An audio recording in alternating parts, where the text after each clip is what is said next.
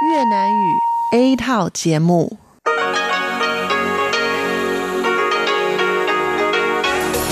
Đây là Đài Phát thanh Quốc tế Đài Loan RTI.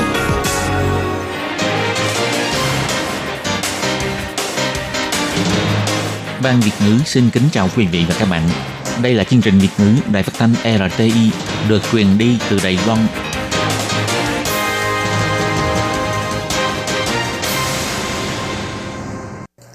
Anh xin kính chào quý vị và các bạn. Chào mừng các bạn đến với chương trình phát thanh của Ban Việt ngữ Đài Phát thanh Quốc tế RTI ngày hôm nay.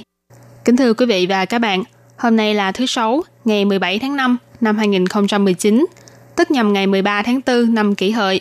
Chương trình hôm nay gồm các nội dung chính như sau. Mở đầu là phần tin tức thời sự Đài Loan, kế đến là bài chuyên đề, chuyên mục tiếng Hoa cho mỗi ngày, chuyên mục nhịp sống Đài Loan và kết thúc là chuyên mục nhìn ra thế giới. Để mở đầu chương trình, Thúy Anh xin được gửi đến quý vị và các bạn phần tin tức thời sự Đài Loan ngày hôm nay. Mời các bạn cùng lắng nghe phần tin tóm lược. Viện lập pháp thông qua vòng 3, Đài Loan trở thành quốc gia đầu tiên của châu Á thông qua luật riêng về hôn nhân đồng giới. Họp báo Bộ Y tế Phúc lợi và Bộ Ngoại giao thể hiện quyết tâm tham gia vào WHO của Đài Loan. Phủ Tổng thống gửi công văn đến cựu Tổng thống và Phó Tổng thống về việc điều chỉnh thời hạn kiểm soát xuất cảnh. Truyền thông Anh cũng quan tâm Đài Loan có trở thành quốc gia đầu tiên của châu Á hợp pháp hóa hôn nhân đồng giới hay không. Tổng hội Liên hiệp cựu du học sinh Malaysia tại Đài Loan đến thăm Bộ Giáo dục, hy vọng giáo viên và học sinh đến Đài Loan giao lưu. Trưng bày bức họa dài 66 m bảo đảo Trường Xuân Đồ tại Viện Mỹ thuật Đài Nam. Và sau đây mời các bạn cùng lắng nghe nội dung chi tiết của bản tin. Bộ luật riêng về hôn nhân đồng giới đầu tiên của châu Á chính thức được thông qua. Ngày 17 tháng 5, Viện lập pháp tiến hành thẩm tra dự thảo luật riêng về hôn nhân đồng giới. Sau gần 5 giờ thảo luận và biểu quyết, đã thông qua vòng 3 luật thi hành giải thích số 748 của Viện Tư pháp và được bắt đầu áp dụng vào ngày 24 tháng 5. Trong tương lai, hai người cùng giới tính có thể đến đăng ký kết hôn tại cơ quan quản lý hộ khẩu. Một trong hai bên có thể nhận nuôi con cái của bên còn lại. Quy định về tài sản và quyền thừa kế của hai bên cũng sẽ được áp dụng theo quy định liên quan trong luật dân sự. Ủy viên lập pháp thuộc đảng Dân Tiến bà Vương Mỹ Nữ, người đã luôn nỗ lực để hợp pháp hóa hôn nhân đồng giới cho biết, hôm nay khi thông qua luật riêng về hôn nhân đồng giới, Đài Loan đã trở thành quốc gia đầu tiên của châu Á hợp pháp hóa hôn nhân đồng giới.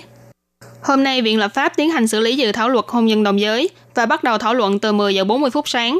Ủy viên lập pháp của các bên đều tranh luận rất sôi nổi.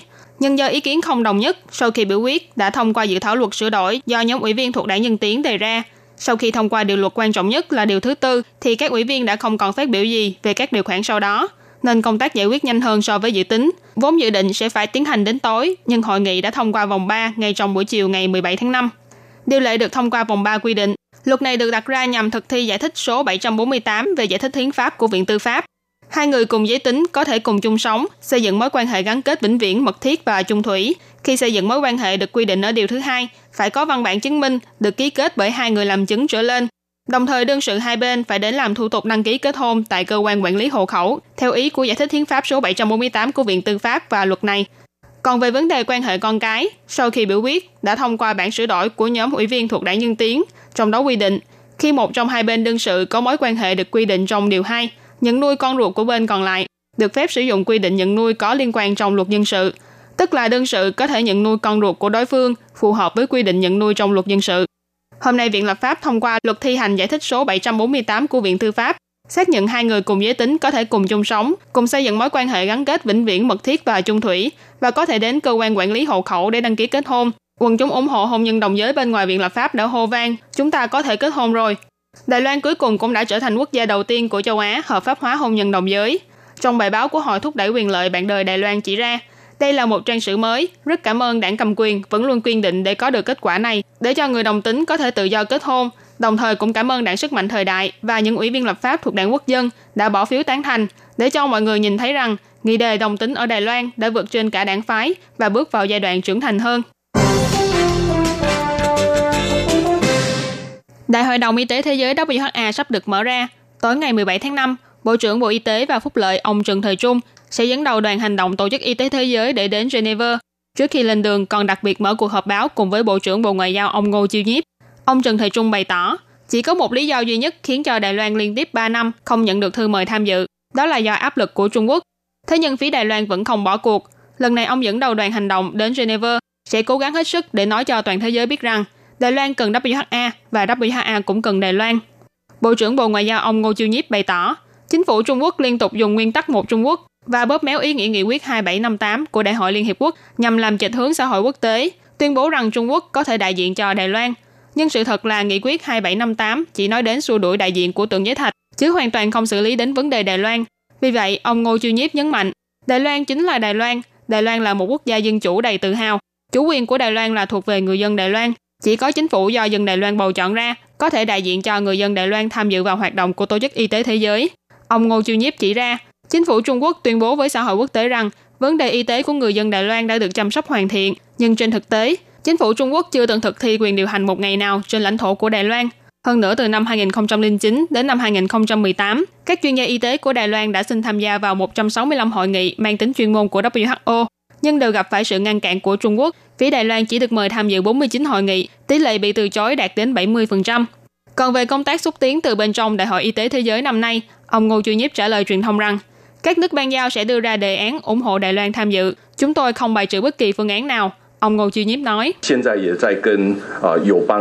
hiện tại vẫn đang thảo luận với các nước ban giao và các nước có cùng chung lý tưởng. Chúng tôi sẽ không bài trừ bất kỳ phương án nào. Còn về việc Đài Loan có đưa ra kháng nghị với WHO về vấn đề này hay không, ông Trần Thầy Trung chỉ ra, kháng nghị là chuyện đương nhiên, nhưng tới lúc đó sẽ phải xem xét tình hình rồi mới quyết định phương pháp và quy mô của việc kháng nghị.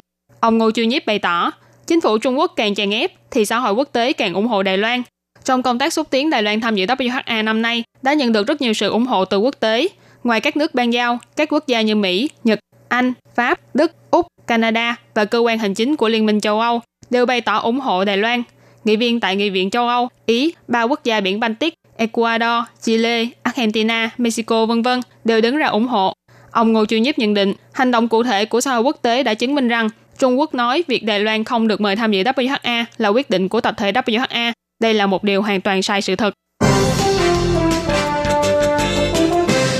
Để đáp ứng theo luật bảo vệ bí mật quốc gia áp dụng với chế độ mới đối với việc quản lý và kiểm soát thời hạn xuất cảnh dành cho công viên chức liên quan đến bí mật quốc gia với thời hạn cao nhất là 6 năm. Ngày 17 tháng 5, Phủ Tổng thống Đài Loan gửi công văn đến các công viên chức nhà nước, bao gồm cựu Tổng thống và Phó Tổng thống, để điều chỉnh thời hạn kiểm soát xuất cảnh. Mới đây tại cuộc họp của Viện Lập pháp thông qua vòng 3 về một số điều luật của luật bảo vệ bí mật quốc gia, quy định những công viên chức đã từng phụ trách công việc phê duyệt bí mật quốc gia, xử lý và thực hiện các điều bí mật quốc gia sau khi về hưu hay nghỉ việc mà chưa tròn 3 năm, nếu muốn xuất cảnh thì phải nhận được sự phê chuẩn của trưởng cơ quan. Nhưng nếu còn nằm trong khoảng thời gian 3 năm, sẽ không được rút ngắn thời gian, phải kéo dài thêm 3 năm nữa. Thời gian kéo dài sẽ không quá 6 năm. Quy định mới này sẽ áp dụng cho cựu tổng thống Mã Anh Cửu, cựu phó tổng thống Ngô Đôn Nghĩa. Người phát ngôn phụ tổng thống Huỳnh Trọng Ngạn cho biết, sau khi điều chỉnh thời gian kiểm soát xuất cảnh, đối với cựu tổng thống và phó tổng thống, có thời gian kiểm soát phải kéo dài thêm 2 năm. Nếu ông Mã Anh Cửu muốn sang thăm Trung Quốc, phải chờ thêm 2 năm nữa. Sáng ngày 17 tháng 5, Phụ Tổng thống công bố bản tin cho biết, ngày 7 tháng 5, tại Viện Lập pháp hoàn thành sửa đổi một số điều của Luật Bảo vệ bí mật quốc gia, trong đó đã cho xóa bỏ những quy định đối với công viên chức có liên quan đến công tác bảo vệ bí mật sau khi nghỉ hưu hay nghỉ việc, có thể rút ngắn thời gian kiểm soát xuất cảnh, đồng thời quy định rõ thời gian kéo dài kiểm soát xuất cảnh cao nhất đến 6 năm, mục đích để bảo vệ nghiêm ngặt cho bí mật nhà nước, bảo vệ an ninh quốc gia. Sau nghiên cứu và thảo luận, ngày 17 tháng 5, Phủ Tổng thống chính thức gửi công văn đến cựu Tổng thống và Phó Tổng thống cùng các công viên chức đã nghỉ hưu để điều chỉnh thời hạn kiểm soát xuất cảnh của họ. Ông Huỳnh Trọng Ngạn cho biết, lần này đưa ra quy định kéo dài thời hạn kiểm soát xuất cảnh đối với công viên chức có liên quan đến bí mật quốc gia. Cho dù là nhân viên hành chính từng làm việc trong thời kỳ của đảng quốc dân hay đảng nhân tiến cầm quyền, đều sẽ được áp dụng như nhau. Còn đối với nhân viên hành chính đương nhiệm, sau này cũng sẽ được áp dụng theo luật quy định và tiêu chuẩn như nhau. Ông Huỳnh Trọng Ngạn cho biết, việc kiểm soát này không có nghĩa là hạn chế hoàn toàn, Điều cần thiết là phải đề xuất xin phép theo quy định. Đa số nhân viên làm đơn đăng ký xuất cảnh đều thông qua phê chuẩn. Chỉ nhắc nhở đương sự lưu ý đến nghĩa vụ giữ gìn bí mật quốc gia theo pháp luật. Tuy nhiên quy định này chỉ áp dụng cho một bộ phận khu vực cần đề cao cảnh giác vì cân nhắc đến việc bảo vệ bí mật quốc gia và lợi ích an ninh tổng thể của quốc gia nên nhất thiết phải cẩn thận xử lý. Vừa qua, đoàn cán bộ và lãnh đạo của Tổng hội Liên hiệp Cựu du học sinh Malaysia tại Đài Loan đã có chuyến thăm đến Đài Loan và đi đến các trường ở khu vực Nam Bộ và Trung Bộ như Đại học ISO, Đại học Khoa học Kỹ thuật Cao Hùng v.v. Đồng thời cũng đến thăm hỏi Ủy ban Sự vụ Hoa Kiều, Bộ Giáo dục và Viện Lập pháp. Phó Tổng thống Trần Kiến Nhân cũng đã tiếp kiến đoàn viếng thăm và cùng trao đổi ý kiến về vấn đề mở rộng hợp tác giữa Đài Loan và Malaysia. Thư ký vụ giáo dục quốc tế và hai bờ eo biển thuộc Bộ Giáo dục, ông Tạ Chính Bân bày tỏ, đoàn viếng thăm hy vọng có thêm nhiều cơ hội hợp tác và giao lưu với Bộ Giáo dục và các trường học của Đài Loan. Ông Tạ Chính Bân nói, những giáo viên trẻ của các trường trung học độc lập của Malaysia không quen thuộc với Đài Loan. Vì thế chúng tôi hy vọng Bộ Giáo dục có thể ủng hộ để cho những giáo viên và học sinh này có thể hiểu biết nhiều hơn về Đài Loan. Bộ trưởng Bộ Giáo dục Phan Văn Trung cũng hứa hẹn sẽ mở rộng ủng hộ các hoạt động giáo dục của Tổng hội Liên hiệp Cựu du học sinh Malaysia tại Đài Loan. Chủ nhiệm phòng thư ký ông Chu Nam Hiền thì khen ngợi các cựu du học sinh Malaysia là những minh chứng cho giáo dục ưu tú của Đài Loan, là niềm tự hào của Đài Loan. Bộ Giáo dục bày tỏ, lượng du học sinh các nước đến học tập tại các trường đại học và trường kỹ thuật của Đài Loan ngày một tăng trong những năm qua. Năm 2009 có 39.533 người, năm ngoái đã tăng lên đến 126.997 người. Nhằm khích lệ học sinh Malaysia đến Đài Loan học tập và nghiên cứu, Bộ Giáo dục Đài Loan cũng đã cung cấp nhiều học bổng khác nhau, bao gồm 35 suất học bổng chính phủ Đài Loan cho du học sinh lấy bằng học vị, 3 suất học bổng chính phủ học tiếng Hoa. Chuyên án bồi dưỡng nhân tài hướng Nam mới cũng đưa ra 3 suất học bổng dành cho giảng viên đại học đến Đài Loan để học thạc sĩ hoặc tiến sĩ. Ngoài ra còn có học bổng dành cho học sinh kiều bào ưu tú hay học bổng hỗ trợ vân vân. Bộ Giáo dục cũng nhắc đến, năm ngoái sau khi Malaysia lần đầu tiên tổ chức Ngày hội việc làm các doanh nghiệp kiều bào và Đài Loan, tháng 4 năm nay cũng có 73 trường đại học của Đài Loan đến Malaysia để giới thiệu về du học Đài Loan, đồng thời mời các viên chức ngành giáo dục của Malaysia và hiệu trưởng các trường đến Đài Loan để tham quan. Năm sau cũng sẽ tiếp tục tổ chức diễn đàn hiệu trưởng các trường đại học Đài Loan Malaysia, tin rằng có thể đẩy mạnh hơn nữa sự giao lưu và phát triển giữa hai bên trong giáo dục và chiêu mộ nhân tài. Ngày 17 tháng 5, Viện Lập pháp tiến hành biểu quyết dự luật hôn nhân đồng giới. Truyền thông của Anh Quốc cũng rất quan tâm đến những diễn biến của sự kiện này và bình luận rằng tình thế hiện tại đang khá là căng thẳng. Nếu dự thảo luật này được thông qua, Đài Loan sẽ trở thành quốc gia đầu tiên của châu Á hợp pháp hóa hôn nhân đồng giới. Tờ Daily Mail đưa tin, mặc dù đảng Dân Tiến có 68 trên 113 ghế trong viện lập pháp, thế nhưng vẫn không thể đảm bảo được các ủy viên của mình sẽ đồng ý thông qua phiên bản phóng khoáng hơn. Nhất là rất nhiều người lo lắng rằng sẽ mất đi số phiếu của những người phe bảo thủ trong cuộc bầu cử tổng thống và ủy viên vào tháng 1 năm sau. Thậm chí có một dự thảo luật khác được đưa vào để cạnh tranh là do chính ủy viên lập pháp của đảng Dân Tiến đề ra. Theo bài báo của Daily Mail, trong hai năm qua, Mặc dù nhiều cặp đôi đồng tính trong cộng đồng LGBT của Đài Loan đã kế hoạch sẽ tổ chức lễ cưới sau ngày 24 tháng 5, thế nhưng họ vẫn chưa biết được bình đẳng hôn nhân mà họ sẽ có được là những gì. Trưởng ban triệu tập của đoàn thể diễn đàn quyền bình đẳng hôn nhân Đài Loan Lưu Hưng Khiết bày tỏ, trong tuần này chúng tôi sẽ có đáp án để biết rằng trong tương lai quốc gia này sẽ đối đãi như thế nào đối với cặp đôi đồng tính. Tờ Guardian thì cho biết, đối với những người đang nỗ lực và đi đầu trong việc ủng hộ bình đẳng hôn nhân mà nói, thì thời khắc quan trọng đang đến gần. Thế nhưng thắng lợi lại không phải là nắm chắc trong tay. Hai năm trước, đoàn luật sư của bà Hứa Tú Văn Tổng giám đốc điều hành của Hội thúc đẩy quyền lợi bạn đời, đã thay mặt ông Kỳ Gia Uy để thỉnh cầu giải thích hiến pháp, cuối cùng nhận được kết quả mang tính lịch sử là luật pháp hiện hành vi phạm hiến pháp. Khi trả lời phỏng vấn, bà Hứa Tú Văn bày tỏ, cộng đồng LGBT của Đài Loan nghiêng về hướng sửa đổi luật dân sự, chứ không phải là lập ra một luật riêng. Họ nhận định rằng bản chất của việc lập luật riêng vẫn là sự bất công. Tuy vậy, mặc dù luật mà Viện Hành Chính đưa ra là luật riêng, nhưng cách dùng từ vẫn tốt hơn so với hai phiên bản còn lại. Bà cho biết, Chúng tôi hy vọng Viện Lập pháp có thể thông qua phiên bản dự thảo luật của Viện Hành Chính, mặc dù không hoàn mỹ, nhưng trong đó từ ngữ được sử dụng là hôn nhân đồng giới. Năm ngoái, nghị viên thuộc Đảng Xã hội Dân chủ Miêu bắc Nhã, một trong hai nghị viên đầu tiên của Đài Bắc, công khai là người đồng tính cho biết, so sánh ba phiên bản thì thấy rằng Rõ ràng là phiên bản của Viện Hành Chính có khả năng giải quyết tranh chấp hơn cả. Nhưng cô cũng cho biết, mặc dù các ủy viên lập pháp nghiêng về phía ủng hộ phiên bản của Viện Hành Chính, nhưng vẫn không thể đảm bảo sẽ thành công vì tình thế hiện nay rất căng thẳng. Ngày 24 tháng 5 năm 2017, tòa án đã đưa ra giải thích hiến pháp số 748 của Viện Tư pháp cho rằng quy định trong luật dân sự hiện hành là vi phạm hiến pháp, chưa bình đẳng trong việc đảm bảo tự do hôn nhân của người dân. Vì vậy, yêu cầu trong vòng 2 năm nhất thiết phải hoàn thành công tác sửa đổi hay lập ra điều luật liên quan nhằm đạt đến mục tiêu bảo vệ quyền bình đẳng trong tự do hôn nhân của người đồng giới. Bức họa bảo đảo Trường Xuân Đô dài đến 66 m, rộng 0,6 m, giống như một con cự long, mang trên mình hình ảnh non nước Đài Loan tuyệt mỹ. Năm 1981, bức họa này đã tập hợp những họa sĩ nổi tiếng trên khắp đất nước Đài Loan để cùng sáng tác, trong đó bao gồm những họa sĩ như Trương Đại Thiên, Huỳnh Quân Bích, Trương Cốc Niên vân vân.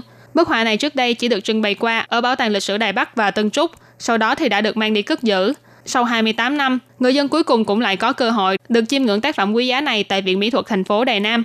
Giám đốc Viện Mỹ thuật thành phố Đài Nam ông Phan Phiên nói, qua sự hợp tác giữa các đơn vị đã giúp cho tác phẩm sưu tầm quý giá này của Viện Bảo tàng lần nữa mở ra tại thành phố Đài Nam. Trên bức họa đã vẽ lại non nước Đài Loan, bắt đầu từ bờ biển giả liễu phía bắc Cơ Long, sóng biển ở Kim Sơn, núi Đại Bá Tim, núi Kỳ Lai, đến Lê Sơn và khu vực Thái Lộ Cát. Mỗi một nét bút đều tô điểm lại nét đẹp hùng vĩ và tuyệt đẹp của phong cảnh Đài Loan. Vừa rồi là bản tin thời sự hôm nay do Thúy Anh biên tập và thực hiện. Cảm ơn sự chú ý lắng nghe của quý vị và các bạn. Thân ái chào tạm biệt và hẹn gặp lại. Đây là đài phát thanh quốc tế Đài Loan RTI, truyền thanh từ Đài Loan. Mời các bạn theo dõi bài chuyên đề hôm nay. Lê Phương thân chào các bạn, các bạn thân mến. Hoan nghênh các bạn theo dõi bài chuyên đề hôm nay qua bài viết Phát triển nông nghiệp bền vững trong điều kiện khí hậu khắc nghiệt. Năm nay, mùa đông ấm áp lại hàng hán, ảnh hưởng đến thời gian ra hoa kết trái của một số cây trái như là lê, vải, nhãn vân vân.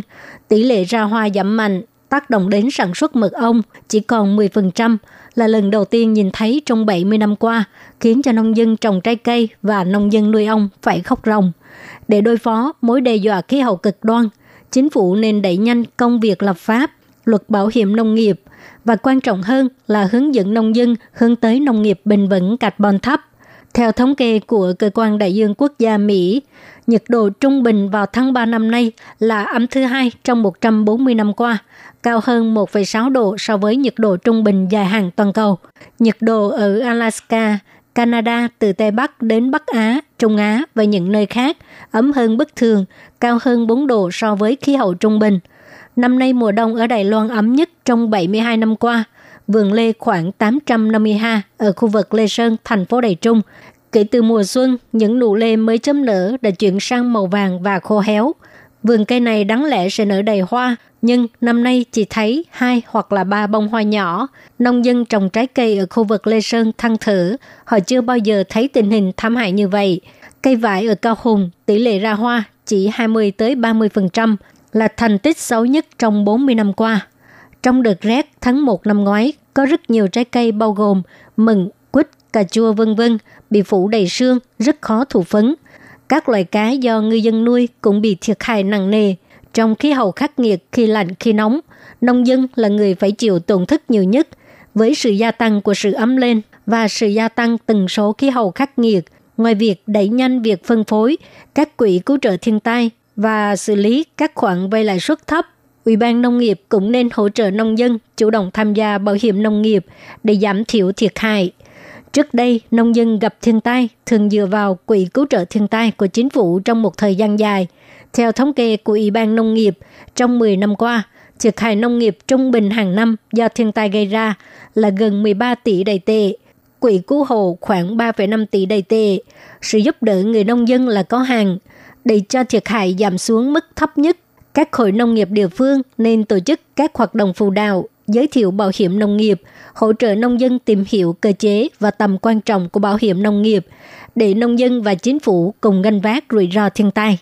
Kể từ năm 2015, sau khi đưa ra bảo hiểm nông nghiệp, có rất nhiều nông dân cho rằng phí bảo hiểm quá cao cho nên không có hứng thú tham gia bảo hiểm. Trên quốc tế, sự phát triển bảo hiểm nông nghiệp ở Nhật Bản sớm hơn Đài Loan. Chính phủ trợ cấp 50%, nông dân chi trả 50%. Hàn Quốc là trung ương và chính quyền địa phương trợ cấp 75%, nông dân chỉ cần chi 25%. Còn Trung Quốc thì do trung ương và địa phương trợ cấp 80%, nông dân chỉ cần trả 20%.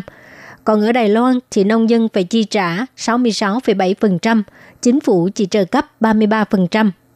Dự thảo luật bảo hiểm nông nghiệp quy định, sau này phí bảo hiểm nông nghiệp sẽ do chính phủ trợ cấp một nửa, giảm gánh nặng cho nông dân. Bây giờ, khi khí hậu khắc nghiệt ngày một tăng mạnh, đảng cầm quyền và phe đối lập nên tăng tốc lập pháp, giảm gánh nặng cho nông dân, mở rộng tỷ lệ phổ cập của bảo hiểm nông nghiệp. Nông dân phải hiểu rằng hiệu ứng nóng lên là có liên quan chặt chẽ đến nông nghiệp. Một phần ba lượng khí thải nhà kính đến từ nông nghiệp và nông dân đang phá rừng, trồng trọt, thu hoạch và vận chuyển là điều đang phát thải carbon dioxide. Nông dân sử dụng một lượng lớn phân bón hóa học là một sự hủy hoại môi trường, đồng thời cũng phá hoại nơi trú ngụ của các loài động vật khác, khiến cho hiệu ứng nhà kính tăng mạnh, khiến cho sự tăng trưởng cây trồng khó khăn, đe dọa sản xuất lương thực.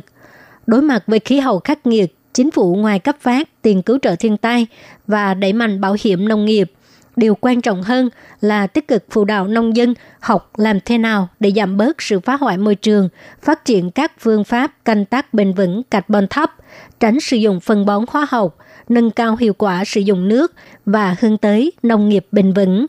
Các bạn thân mến, các bạn vừa theo dõi bài chuyên đề do Lê Phương thực hiện. Xin cảm ơn các bạn đã quan tâm và theo dõi. Lê Phương xin hẹn gặp lại các bạn vào tuần sau cũng trong giờ này.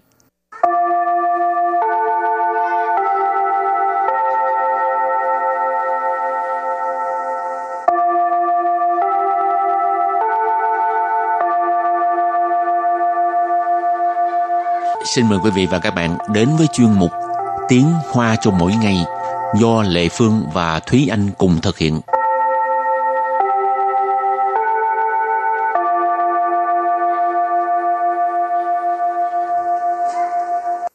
Thúy Anh và Lệ Phương xin kính chào quý vị và các bạn. Chào mừng các bạn đến với chuyên mục Tiếng Hoa cho mỗi ngày ngày hôm nay. Các bạn ơi, hôm nay mình à, lại tiếp tục dùng phương thức là ghi hình chứ không phải lưu âm ha, cho nên bây giờ trên tay Lệ Phương là cầm microphone giống như đang hát vậy nè. Ừ, nhưng mà chị Lệ Phương có muốn trổ tài hát hay không? Muốn lắm mà không có tài để trổ. thì à, vừa rồi mình có mời cô giáo Nga à, tham gia chương mục dạy tiếng Hoa rồi à, dạy cho các bạn rất là nhiều từ mới. Thì à, sau đó đã nhận được rất nhiều hưởng ứng của các bạn nghe đài đúng không? Ừ. Và bây giờ mình lại tiếp tục mời cô Nga đến phải không? Ừ. Hôm nay không biết cô Nga sẽ dạy cho chúng ta về bài học gì? Ừ. Bây giờ xin chào cô Nga.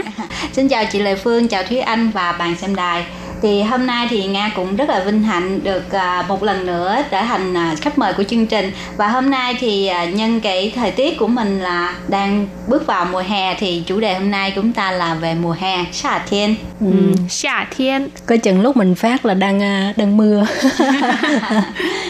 Nhưng mà theo em thấy thì mùa hè ở Đài Loan thì rất là thích hợp để mình đi tắm biển. À. À, cho nên chủ đề hôm nay thì à, tuy là lúc bà phát á, thì có thể là trời mưa nhưng mà một ngày nắng đẹp nào đó chúng ta ừ. có thể ừ. đến biển chơi ừ. ừ. mà trời mưa đi tắm biển cũng lãng mạn đó các bạn à dạ vâng.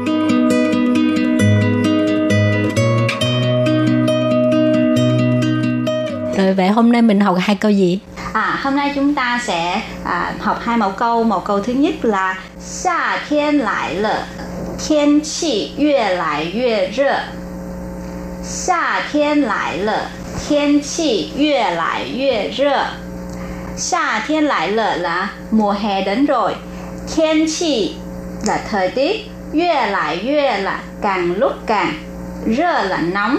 Mùa hè đến rồi và thời tiết càng lúc càng nóng. Ừ, đó là câu thứ nhất và câu thứ hai là gì? Câu thứ hai là 这样的天气最适合去海边玩水。 这样的天气最适合去海边玩水。Câu này có nghĩa là 这样的天气 là thời tiết như vậy. 最适合去海边玩水 là rất thích hợp để đi tắm biển. Chúng ta sẽ thấy trong mẫu câu này thì có cái từ 最适合 là thích hợp nhất và 去海边 đó là đi đến bờ biển. Quảng sệ thì chúng ta dịch là tắm biển chứ chúng ta đừng dịch là chơi nước. Rồi thì đó là hai câu mẫu và bây giờ mình học thêm các từ vựng mở rộng ha. Dạ vâng.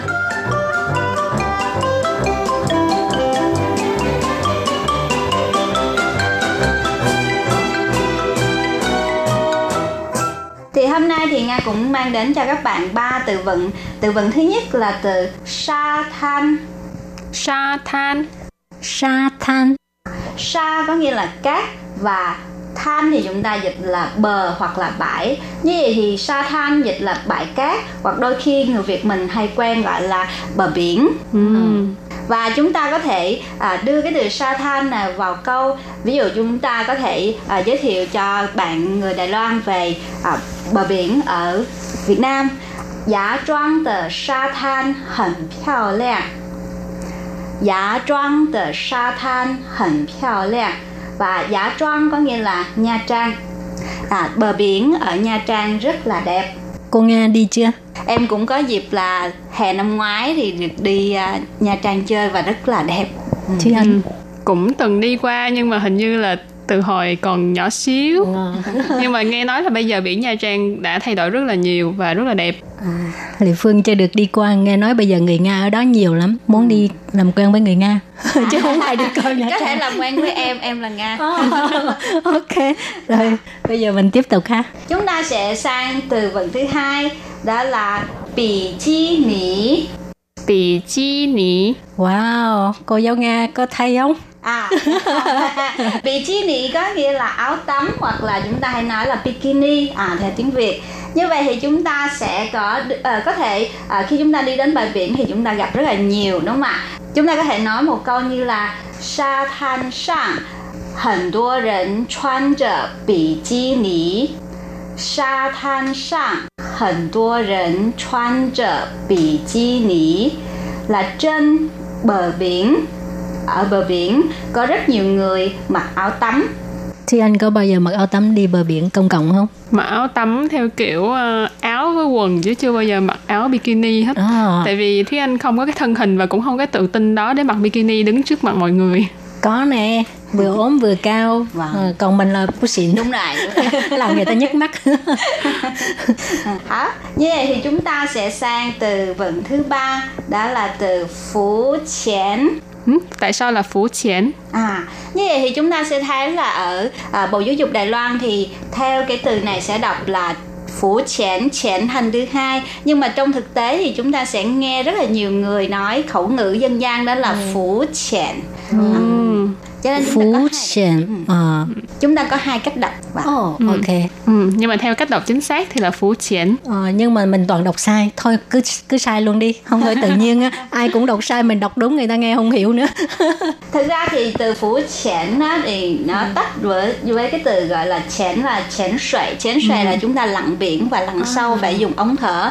Còn ừ. phú chén ở đây là dùng để chỉ kỹ từ là chúng ta lặn bằng ống thở thì chúng ta không có lặn sâu câu dùng để ngắm san hô à. hoặc cá ừ. đặt câu phải không À dạ vâng.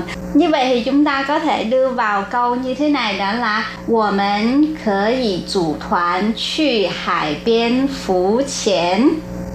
我们可以组团去海边浮潜. À, như vậy thì chủ团có nghĩa là chúng ta gom lại thành một nhóm và đi đến bờ biển để chúng ta lặn. Và...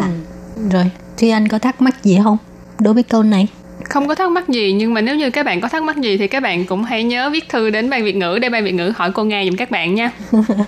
và chúng ta thực ra thì à, nga cũng đã từng có đi phủ chén ở ừ. chi lũng và chi lũng của đài loan phủ chén rất là đẹp yeah, dám mặc bộ đồ đó luôn sát người luôn. Cái đó là không có.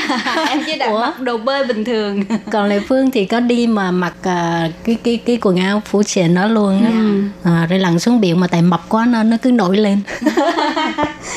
Rồi thì hôm nay là nội dung học là ngang đây thôi đúng không? Dạ vâng ạ. Vậy mình có thể ôn tập không? Dạ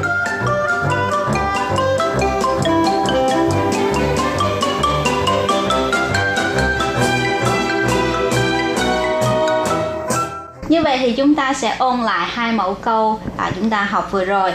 Mẫu câu thứ nhất, 夏天来了，天气越来越热。夏天来了，天气越来越热。Câu này có nghĩa là mùa hè đến rồi và thời tiết càng lúc càng nóng. Và mẫu câu thứ hai, 这样的天气 最适合去海边玩水。这样的天气最适合去海边玩水。Thời tiết như vậy rất thích hợp để đi tắm biển. Và chúng ta sẽ cùng nhau ôn lại ba từ vựng. Ừ, từ vựng thứ nhất, sa than. Sa than. Sa than có nghĩa là bờ biển, bãi cát ha. Từ vựng thứ hai, Bì chi nỉ Bì chi nỉ Bì chi nỉ tức là áo tắm ha, bikini. Và từ vựng thứ ba, phú chén. Phú chén. Cách đọc thứ hai, phú chén. Phú chén. Phú chén, lặn biển.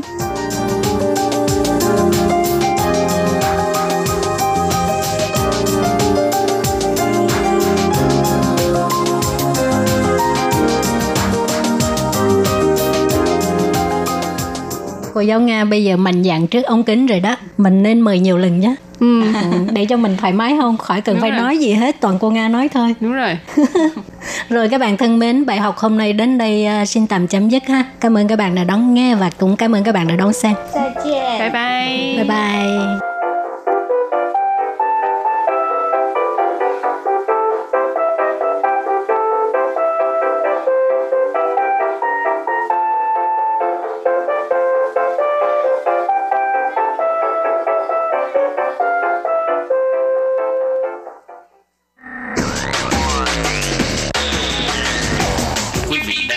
chương trình Việt ngữ tại RTI truyền thanh từ Đài Loan.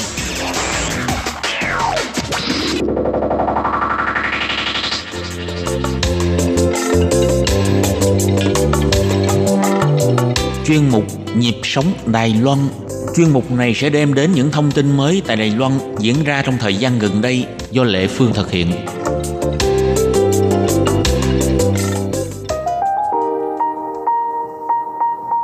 Các bạn thân mến, tại Đài Loan có một mái ấm tình thương nằm trong một ngõ hẻm nhỏ nhưng rộng lòng nhân ái. Ngày đêm lặng lẽ chăm sóc các trẻ em bị cha mẹ là lao động di trú bỏ rơi hoặc là tầm gửi tại đây.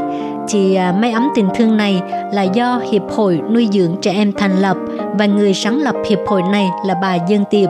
Chị à, hiện tại bà cũng đang tìm một nơi à, rộng rãi hơn, thoáng mát hơn để mà chăm sóc tốt hơn cho các trẻ em này và hôm nay trong chương mục nhịp sống Đài Loan, Lê Phương sẽ đưa các bạn đến may ấm tình thương tại khu vực Muza để thăm các trẻ em tại đây.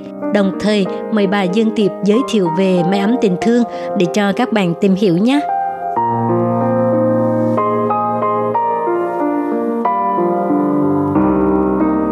Dạ xin chào bà, trước tiên xin mời bà gửi lời chào đến thính giả và giới thiệu sự ra đời của hiệp hội ạ. À.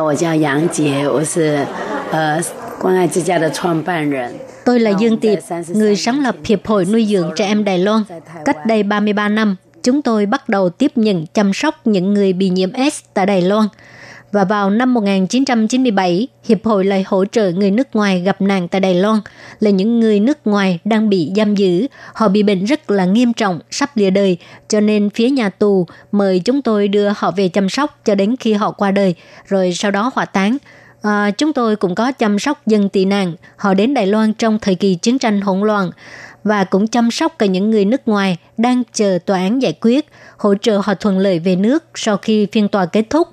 Rồi có rất nhiều lao động nước ngoài bị bệnh, Sở Di dân cũng sắp xếp họ ở tại à, Mai ấm tình thương của chúng tôi. Chúng tôi chăm sóc cho đến khi họ bình phục, có thể trở lại làm việc hoặc là đưa họ về nước. Thì à, 10 năm trước, có rất nhiều người lao động nước ngoài Lúc đó là Internet phát triển rất mạnh, mỗi người đều có một chiếc di động trên tay, cho nên họ bắt đầu kết bằng trai và cũng vì cô đơn hoặc là do khái niệm cởi mở cho nên uh, trong quá trình kết bạn trai bạn gái thì họ đã có quan hệ với nhau và mang bầu. Thì sau khi mang bầu uh, vì họ lo sợ công ty môi giới hoặc là chủ thuê trả về nước cho nên bỏ trốn ở đầu tại nhà bạn bè sau đó thì sinh con thì à, chúng tôi đã nhìn thấy có rất nhiều người vì sinh con tại nhà cho nên trẻ con đã chết ngay từ lúc mới lọt lòng. Do đó chúng tôi cảm thấy là chúng tôi nên giúp đỡ họ. À, kể từ đó cho đến nay thì chúng tôi đã nhận hơn 500 phụ nữ mang thai và người nước ngoài cư trú tại đây. Vâng các bạn ơi, thì vừa rồi đó là sự phục vụ của Hiệp hội nuôi dưỡng trẻ em ha. Và bây giờ thì à, xin thưa bà, hiện tại các trẻ em tại May ấm tình thương ở à, khu vực Muja này là con em của các nước nào ạ? À?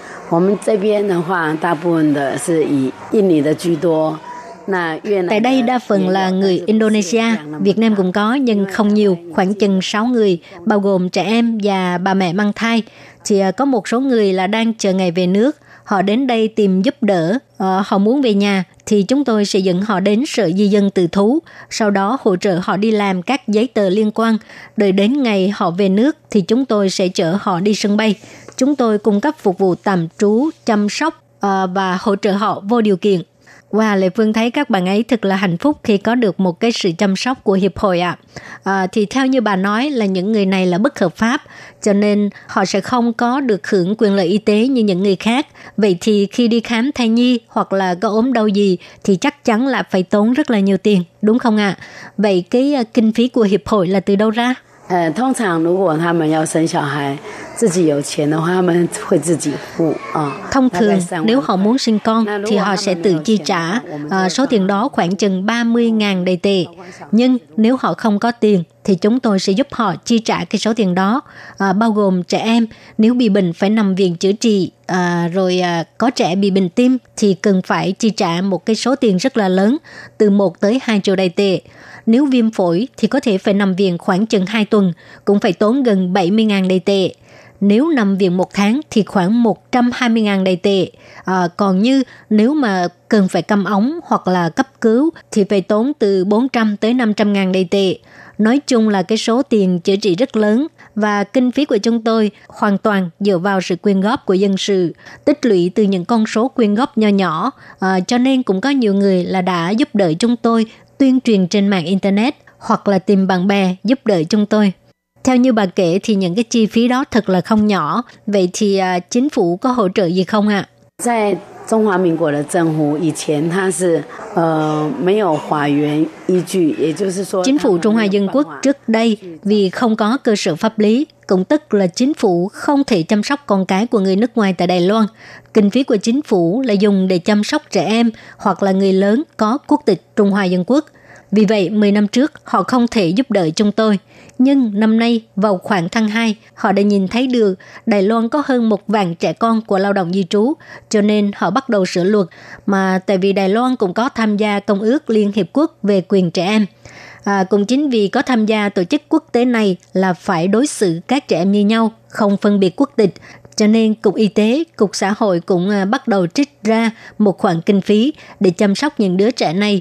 Và tất nhiên, số tiền chăm sóc của các trẻ em này là được trích từ Quỹ ổn định việc làm của Cục Lao động. Và nếu như uh, phải uh, sắp xếp chỗ ăn, chỗ ở cho 100 trẻ thì phải mất khoảng 3 triệu đầy tệ thì uh, theo như Lệ Phương được biết là có một số người dân Đài Loan họ không mấy hài lòng về việc này tại vì uh, họ cảm thấy là chính phủ đã uh, bỏ ra quá nhiều tiền để mà chăm sóc những đứa trẻ con của lao động bất hợp pháp.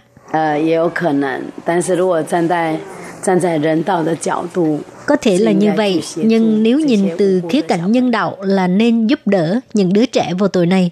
Vâng, đúng ạ. À. Thưa bà, hiện tại May ấm tình thương là có bao nhiêu trẻ em? Hiện nay chúng tôi có khoảng 170 trẻ em, trong đó có 30 trẻ em là con em của người Đài Loan, còn lại 140 trẻ là con của người nước ngoài. À, nếu các bà mẹ người nước ngoài cũng đang ở đây thì sau này trẻ em sẽ được giữ lại ở đây chăm sóc. Còn nếu như mà các bà mẹ đang làm việc ở nơi khác, chẳng hạn như không làm việc ở ờ, thành phố Đài Bắc, thì Cục Xã hội sẽ dần dần hỗ trợ sắp xếp chỗ ở cho các trẻ em, tạm nhà bảo mẫu, gia đình nuôi dưỡng trẻ con hoặc là tổ chức trẻ em. Rồi à, sau đó đợi người mẹ về nhà thì sẽ trả đứa trẻ lại cho mẹ của chúng. Qua wow, 170 trẻ nhỏ, đây thực sự là một con số không nhỏ. Cho Lê Phương hỏi là à, các trẻ nhỏ ở đây nhỏ nhất là bao nhiêu tuổi và lớn nhất là bao nhiêu tuổi ạ? À? Nếu là trẻ con của lao động di trú thì nhỏ nhất là 2 ngày tuổi, tức là uh, hôm qua mới sinh mổ rồi đem tới đây cũng có trẻ em mới chào đời 3 ngày, 5 ngày và cũng có 7 ngày. Rồi à, cũng có những bà mẹ là đang chờ ngày sinh sản hoặc là sinh con rồi và đang ở đây nghỉ ngơi.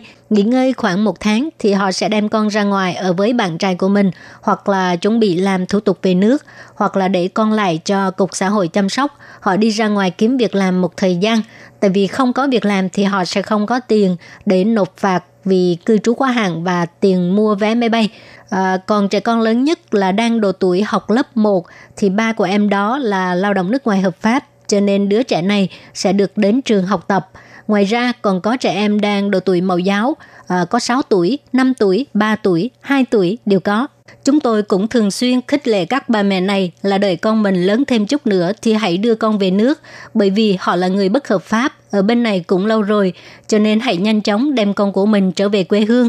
Họ cũng mong muốn có thể kiếm được tiền để có cuộc sống ổn định, nhưng mà vì thân phận bất hợp pháp, cho nên phải sống chui lủi, lúc nào cũng lo sợ vì bị cảnh sát bắt rất là vất vả, cho nên tôi thấy sớm về nước, sớm có cuộc sống ổn định và có thể ngẩng đầu nhìn mọi người, như vậy thì cuộc sống sẽ vui vẻ hơn.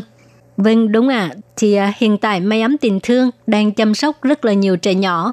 Vậy xin hỏi à, số lượng nhân viên chăm sóc trẻ ở đây có đầy đủ không ạ? À? Ờ, nhân lực của chúng tôi thì không thành vấn đề. Hiện giờ chúng tôi cũng thường xuyên tuyển nhân viên công tác xã hội, y tá để chăm sóc các trẻ em này. Chúng tôi cũng có nhân viên phiên dịch, phiên dịch Indonesia, phiên dịch Việt Nam vân vân, họ đều là những người lấy chồng bên này, làm việc tại đây họ có thể giúp đỡ đồng bào của mình, cho nên họ cũng rất vui khi làm công việc này. Chút nữa tôi sẽ giới thiệu cho Lê Phương, cô nhân viên phiên dịch Việt Nam tên Lệ. Cô ấy làm việc tại đây khoảng 7-8 năm rồi, cô ấy có thể chia sẻ kinh nghiệm công việc của mình. Dạ vâng, ờ, xin cảm ơn ạ. À, Lê Phương thấy là có rất nhiều chị em Việt Nam thỉnh thoảng đến thăm các bé. Họ đến đây là cung cấp những cái ờ, hỗ trợ như thế nào? 呃，有很多国籍的呃一些他们的教会团体呀啊， À, có rất nhiều chị em của các hội tôn giáo, trong đó bao gồm các chị em Việt Nam. Họ đến đây để giúp đỡ, chăm sóc trẻ em, quét dọn nhà cửa, đôi khi còn nấu cho các bé ăn hoặc là quyên góp vật tư, đồ dùng trẻ em hoặc là tiền bạc. Tại đây tôi xin cảm ơn các chị em Việt Nam đã đến đây giúp đỡ chúng tôi.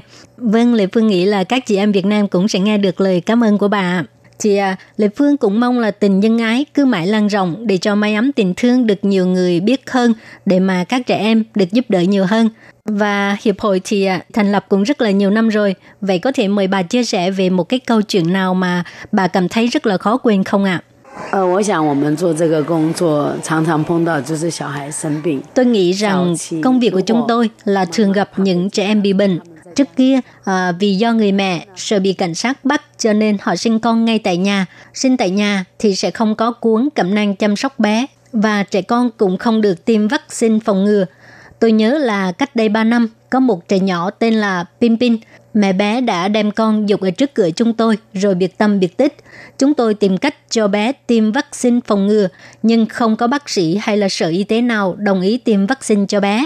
Bởi vì tiêm vaccine phòng ngừa là do Cục Kiểm soát Bệnh tật quản lý. À, một đứa trẻ chỉ được tiêm một liều vaccine, cho nên đến 9 tháng tuổi, bé Pin Pin vẫn không được tiêm vaccine.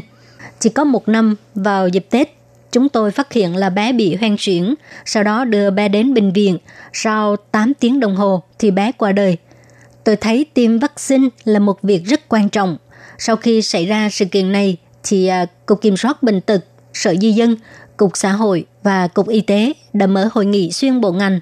Họ đồng ý là nếu như chúng tôi trình đơn xin thì sẽ cấp phát cẩm nang chăm sóc bé và cho các bé tiêm vaccine phòng ngừa.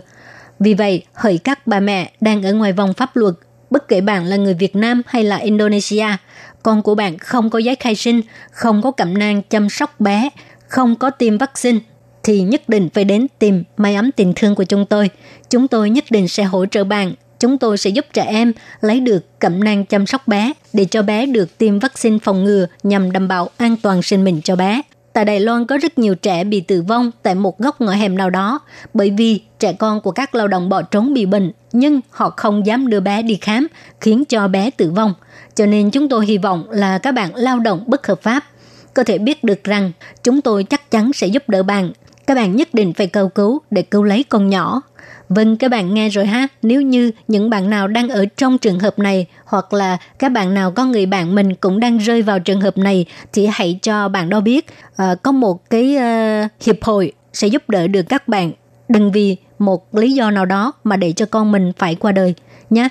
Và à, xin hỏi bà có kiến nghị gì dành cho các lao động nước ngoài sinh con rồi ruồng bỏ con không ạ? À? 呃，如果你的孩子啊，呃， nếu bạn có em bé, bạn đang lo sợ không biết phải làm thế nào. Vì bạn đã có chồng ở nước của bạn, cho nên không muốn đứa con này thì bạn hãy tìm đến chúng tôi hoặc là cũng có thể tìm sự giúp đỡ của cục xã hội, họ sẽ giúp đỡ bạn. Nhưng nếu bạn sợ bị trả về nước hoặc là sợ bị cảnh sát bắt thì hãy tìm đến máy ấm tình thương. Chúng tôi sẽ bảo vệ cho bạn hỗ trợ bạn hoặc là bạn cũng có thể gọi điện thoại cho chúng tôi. Số điện thoại của tôi là 0922 444 536. Vâng, xin cảm ơn bà rất nhiều về buổi trò chuyện của ngày hôm nay ạ. À.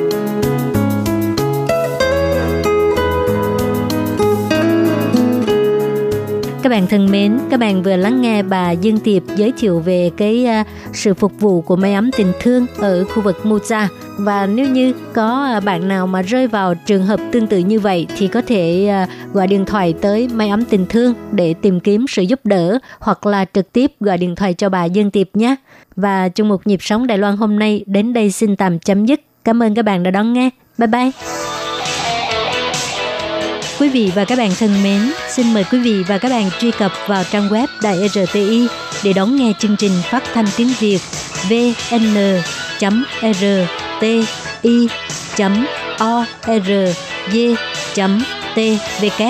và cũng có thể truy cập FB fanpage của Ban Việt ngữ RTI tiếng Việt.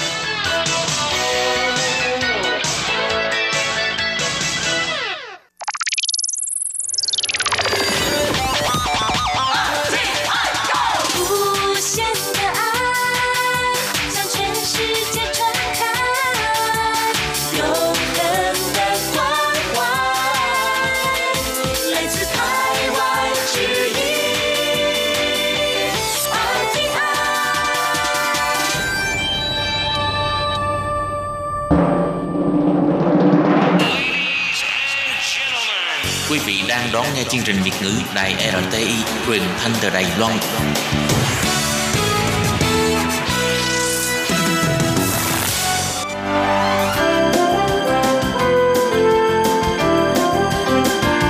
Xin mời quý vị và các bạn đến với chuyên mục Nhìn ra thế giới. Chuyên mục này gồm những nội dung liên quan đến quốc tế,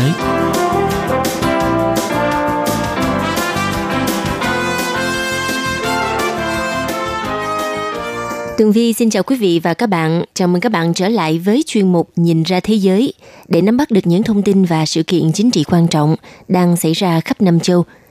Các bạn thân mến, nội dung của chuyên mục ngày hôm nay bao gồm những thông tin như sau.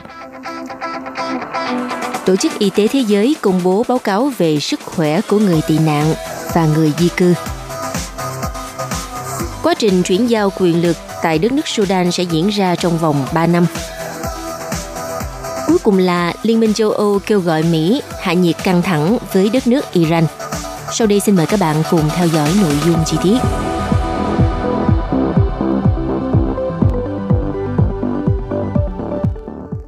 Thưa các bạn, vào đầu năm nay, Tổ chức Y tế Thế giới đã cho công bố một báo cáo đầu tiên về sức khỏe của người tị nạn và người di cư ở khu vực châu Âu. Theo báo cáo của Liên Hợp Quốc, dựa trên đánh giá của hơn 13.000 tài liệu về sức khỏe của người tị nạn và người di cư ở khu vực châu Âu, đã mang lại một góc nhìn về tình hình của người di cư và tị nạn, nhất là trong thời điểm mà tình hình di cư quốc tế đang gia tăng.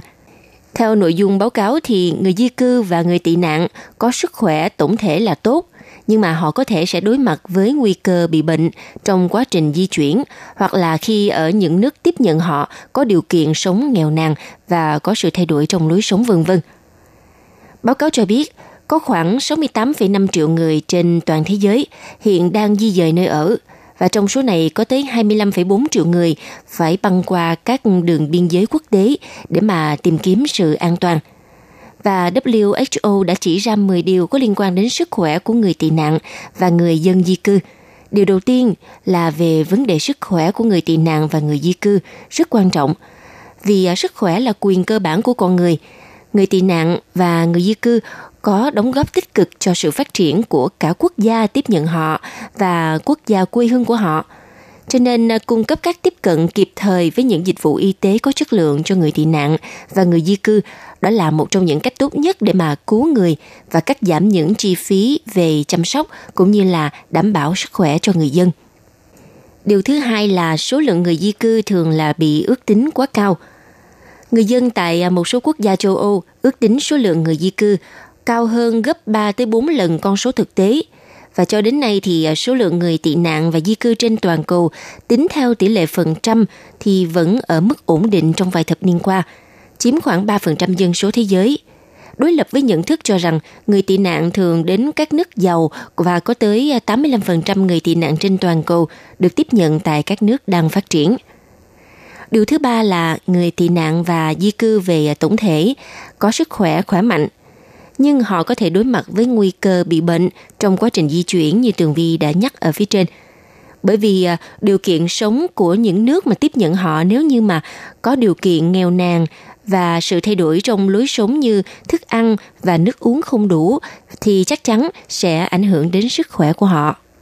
Và từ đó nó gây ảnh hưởng tới điều thứ tư là người tị nạn và người di cư, họ có thể đối mặt với những thách thức trong việc tiếp cận chăm sóc sức khỏe có các lý do bao gồm tình trạng pháp lý của họ và rào cản ngôn ngữ cũng như là sự phân biệt đối xử, họ sẽ khó mà tiếp cận được với việc chăm sóc y tế.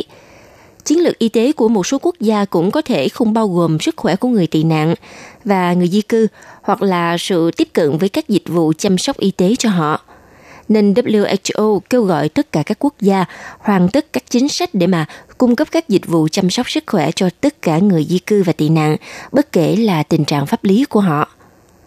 Điều thứ năm, người tị nạn và người di cư có nguy cơ mắc các bệnh ung thư thấp hơn, ngoại trừ ung thư cổ tử cung. Và một khi đã phát hiện thì à, lại thường ở giai đoạn tiến triển của bệnh ung thư, do vậy dẫn đến tình trạng là à, bệnh thường xấu hơn so với người dân ở nước bản địa – người tị nạn và di cư cũng có tỷ lệ mắc bệnh và tỷ lệ tử vong cao hơn người dân bản địa đối với à, bệnh tiểu đường.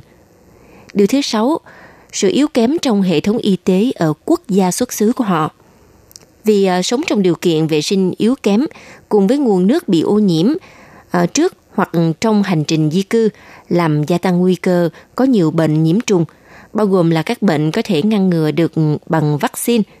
Bởi vậy, điều cần thiết là họ nhận được sự bảo vệ để chống lại các dịch bệnh truyền nhiễm và các nhân viên y tế tuyến đầu họ hiểu được các nguy cơ đối với sức khỏe của người dân. Tuy nhiên, có một số thực tế là hầu hết các trường hợp dương tính bệnh HIV đều được xác định sau khi họ đến châu Âu.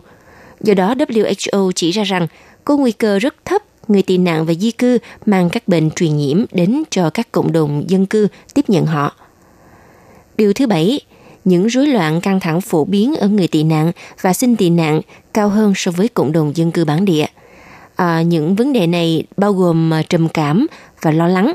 Đó là những điều thường xuyên được báo cáo về người tị nạn và di cư do có liên quan đến ờ, quá trình họ xin tị nạn kéo dài và các điều kiện kinh tế xã hội yếu kém khiến cho tình trạng uh, tinh thần của họ cũng bị suy sụp đồng thời tình trạng thất nghiệp hay là bị cô lập cũng gây ảnh hưởng rất là lớn. Điều thứ 8, nhóm người di cư lao động trở thành nhóm lớn nhất trong cộng đồng người di cư toàn cầu.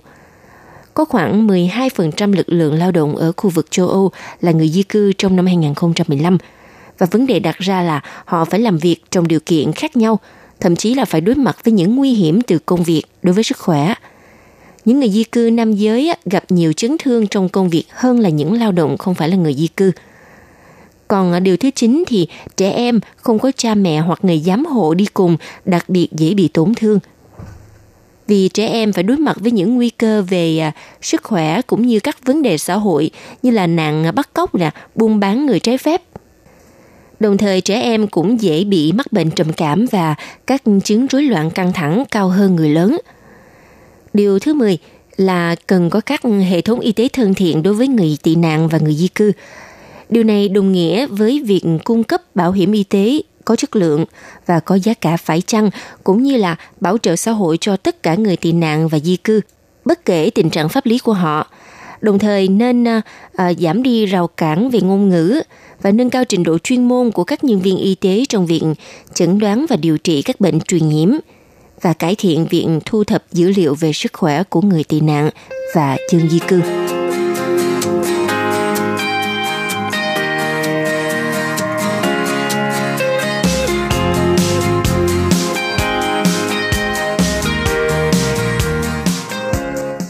Vào ngày 14 tháng 5, Hội đồng quân sự chuyển tiếp TMC và các lực lượng đối lập tại đất nước Sudan đã được được thỏa thuận về ờ, thời gian chuyển giao quyền lực và thành phần của quốc hội chuyển tiếp. Trong cuộc họp báo được tổ chức sau phiên đối thoại thứ hai vào hôm 14 tháng 5, các bên cho biết họ đã tiến tới một thỏa thuận cho phép chuyển giao quyền lực từ ờ, quân sự sang dân sự sau hơn một tháng quân đội lên nắm quyền điều hành đất nước kể từ ngày 11 tháng 4 Phát biểu trước báo giới, thành viên của đoàn đàm phán TMC, Trung tướng Yassi Atat cho biết hai bên đã nhất trí giai đoạn chuyển giao quyền lực sẽ được diễn ra trong vòng 3 năm. Trong số tháng đầu tiên, ưu tiên sẽ được dành cho các cuộc đàm phán hòa bình với các nhóm vũ trang trên khắp cả nước. Theo ông Aata cho biết, họ đã nhất trí thành lập cơ quan lập pháp với 300 thành viên, trong đó có 67% thành viên sẽ đến từ các lực lượng của Liên minh Tự do và Thay đổi – và 33% còn lại sẽ dành cho các lực lượng khác. Theo quan chức này cho biết, hai bên cũng cam kết hoàn tất thỏa thuận cuối cùng trong vòng 24 giờ trước khi ăn mừng chiến thắng của quân đội và nhân dân trong việc đạt được các mục tiêu của cuộc cách mạng vẻ vang. Trước đó vào ngày 13 tháng 5, lực lượng TMC và các lực lượng đối lập thuộc Liên minh Tự do và Thay đổi đã nối lại cuộc đàm phán sau nhiều ngày bế tắc. Trong ngày đàm phán đầu tiên, hai bên đã đạt được sự đồng thuận về một cơ cấu quyền lực và hệ thống quản trị đất nước. Các cuộc đàm phán giữa hai bên diễn ra trong bối cảnh người biểu tình tại Sudan thuộc Liên minh Tự do và Thay đổi gây sức ép yêu cầu triển khai quá trình chuyển tiếp chính trị từ quân sự sang dân sự và liên tục biểu tình phản đối TMC kể từ khi cựu tổng thống Omar al-Bashir bị quân đội nước này phế truất hôm ngày 11 tháng 4 vừa qua – và tình hình Sudan cũng đã trở nên căng thẳng với các cuộc biểu tình liên tiếp xảy ra từ ngày 19 tháng 12 từ năm 2018 khi người dân phản đối tình trạng giá lương thực tăng mạnh và những chính sách kinh tế yếu kém của chính quyền, khiến cho đời sống của người dân khó khăn hơn. Sau khi bắt giữ Tổng thống Omar al-Bashir, quân đội Sudan đã thành lập TMC điều hành đất nước trong giai đoạn chờ thành lập và chuyển giao quyền lực cho một chính phủ dân sự. Hội đồng này dự tính hoạt động tối đa trong 2 năm – Tuy nhiên, người biểu tình lo ngại quân đội tìm cách tiếp tục nắm giữ quyền lực nên vẫn duy trì các cuộc biểu tình và gây sức ép để hội đồng TMC sớm chuyển giao quyền lực cho chính phủ dân sự.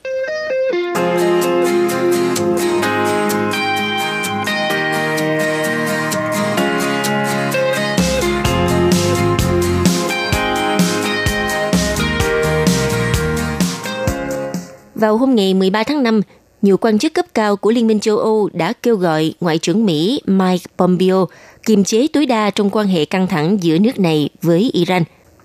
Theo tờ Politico đưa tin, thông điệp trên đã được đại diện cấp cao phụ trách chính sách đối ngoại của Liên minh châu Âu, bà Federica Mogherini và Ngoại trưởng một số nước châu Âu phát đi trong khuôn khổ của các cuộc họp diễn ra sau khi ông Pompeo thực hiện chuyến thăm không báo trước tới Brussels – Thậm chí một số đại diện ngoại giao còn bày tỏ mối lo ngại trước nguy cơ quan hệ căng thẳng giữa Mỹ và Iran sẽ bị đẩy lên thành một cuộc xung đột quân sự.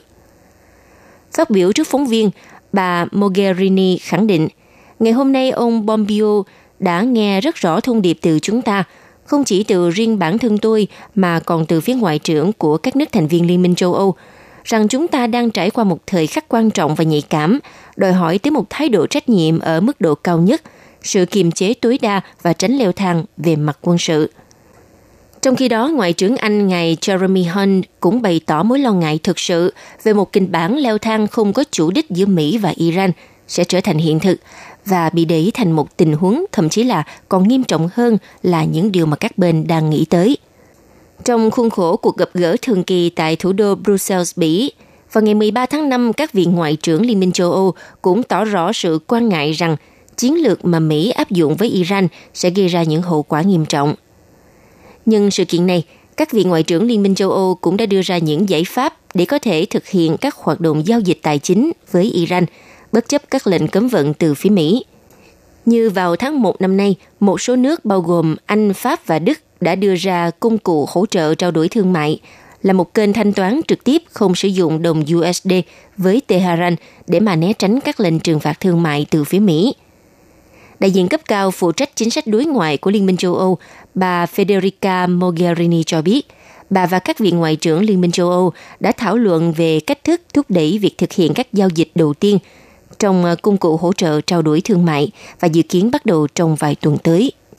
Cũng cùng ngày 13 tháng 5, đại diện cấp cao phụ trách chính sách đối ngoại của Liên minh châu Âu bà Mogherini cùng với Ngoại trưởng Anh, Pháp, Đức đã tiến hành các vòng thảo luận nhanh – trong khi đó, Ngoại trưởng Mỹ Mike Pompeo cũng đã đối thoại với bà Mogherini và Ngoại trưởng một số nước ký kết thỏa thuận hạt nhân với Iran.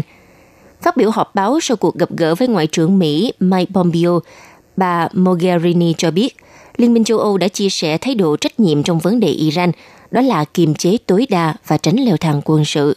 Tuy nhiên, ông Mike Pompeo không tham dự họp báo sau cuộc gặp.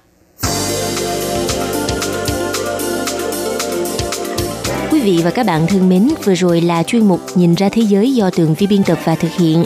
Xin cảm ơn sự chú ý lắng nghe của các bạn. Hẹn gặp lại trong chuyên mục tuần sau cũng vào giờ này. Bye bye.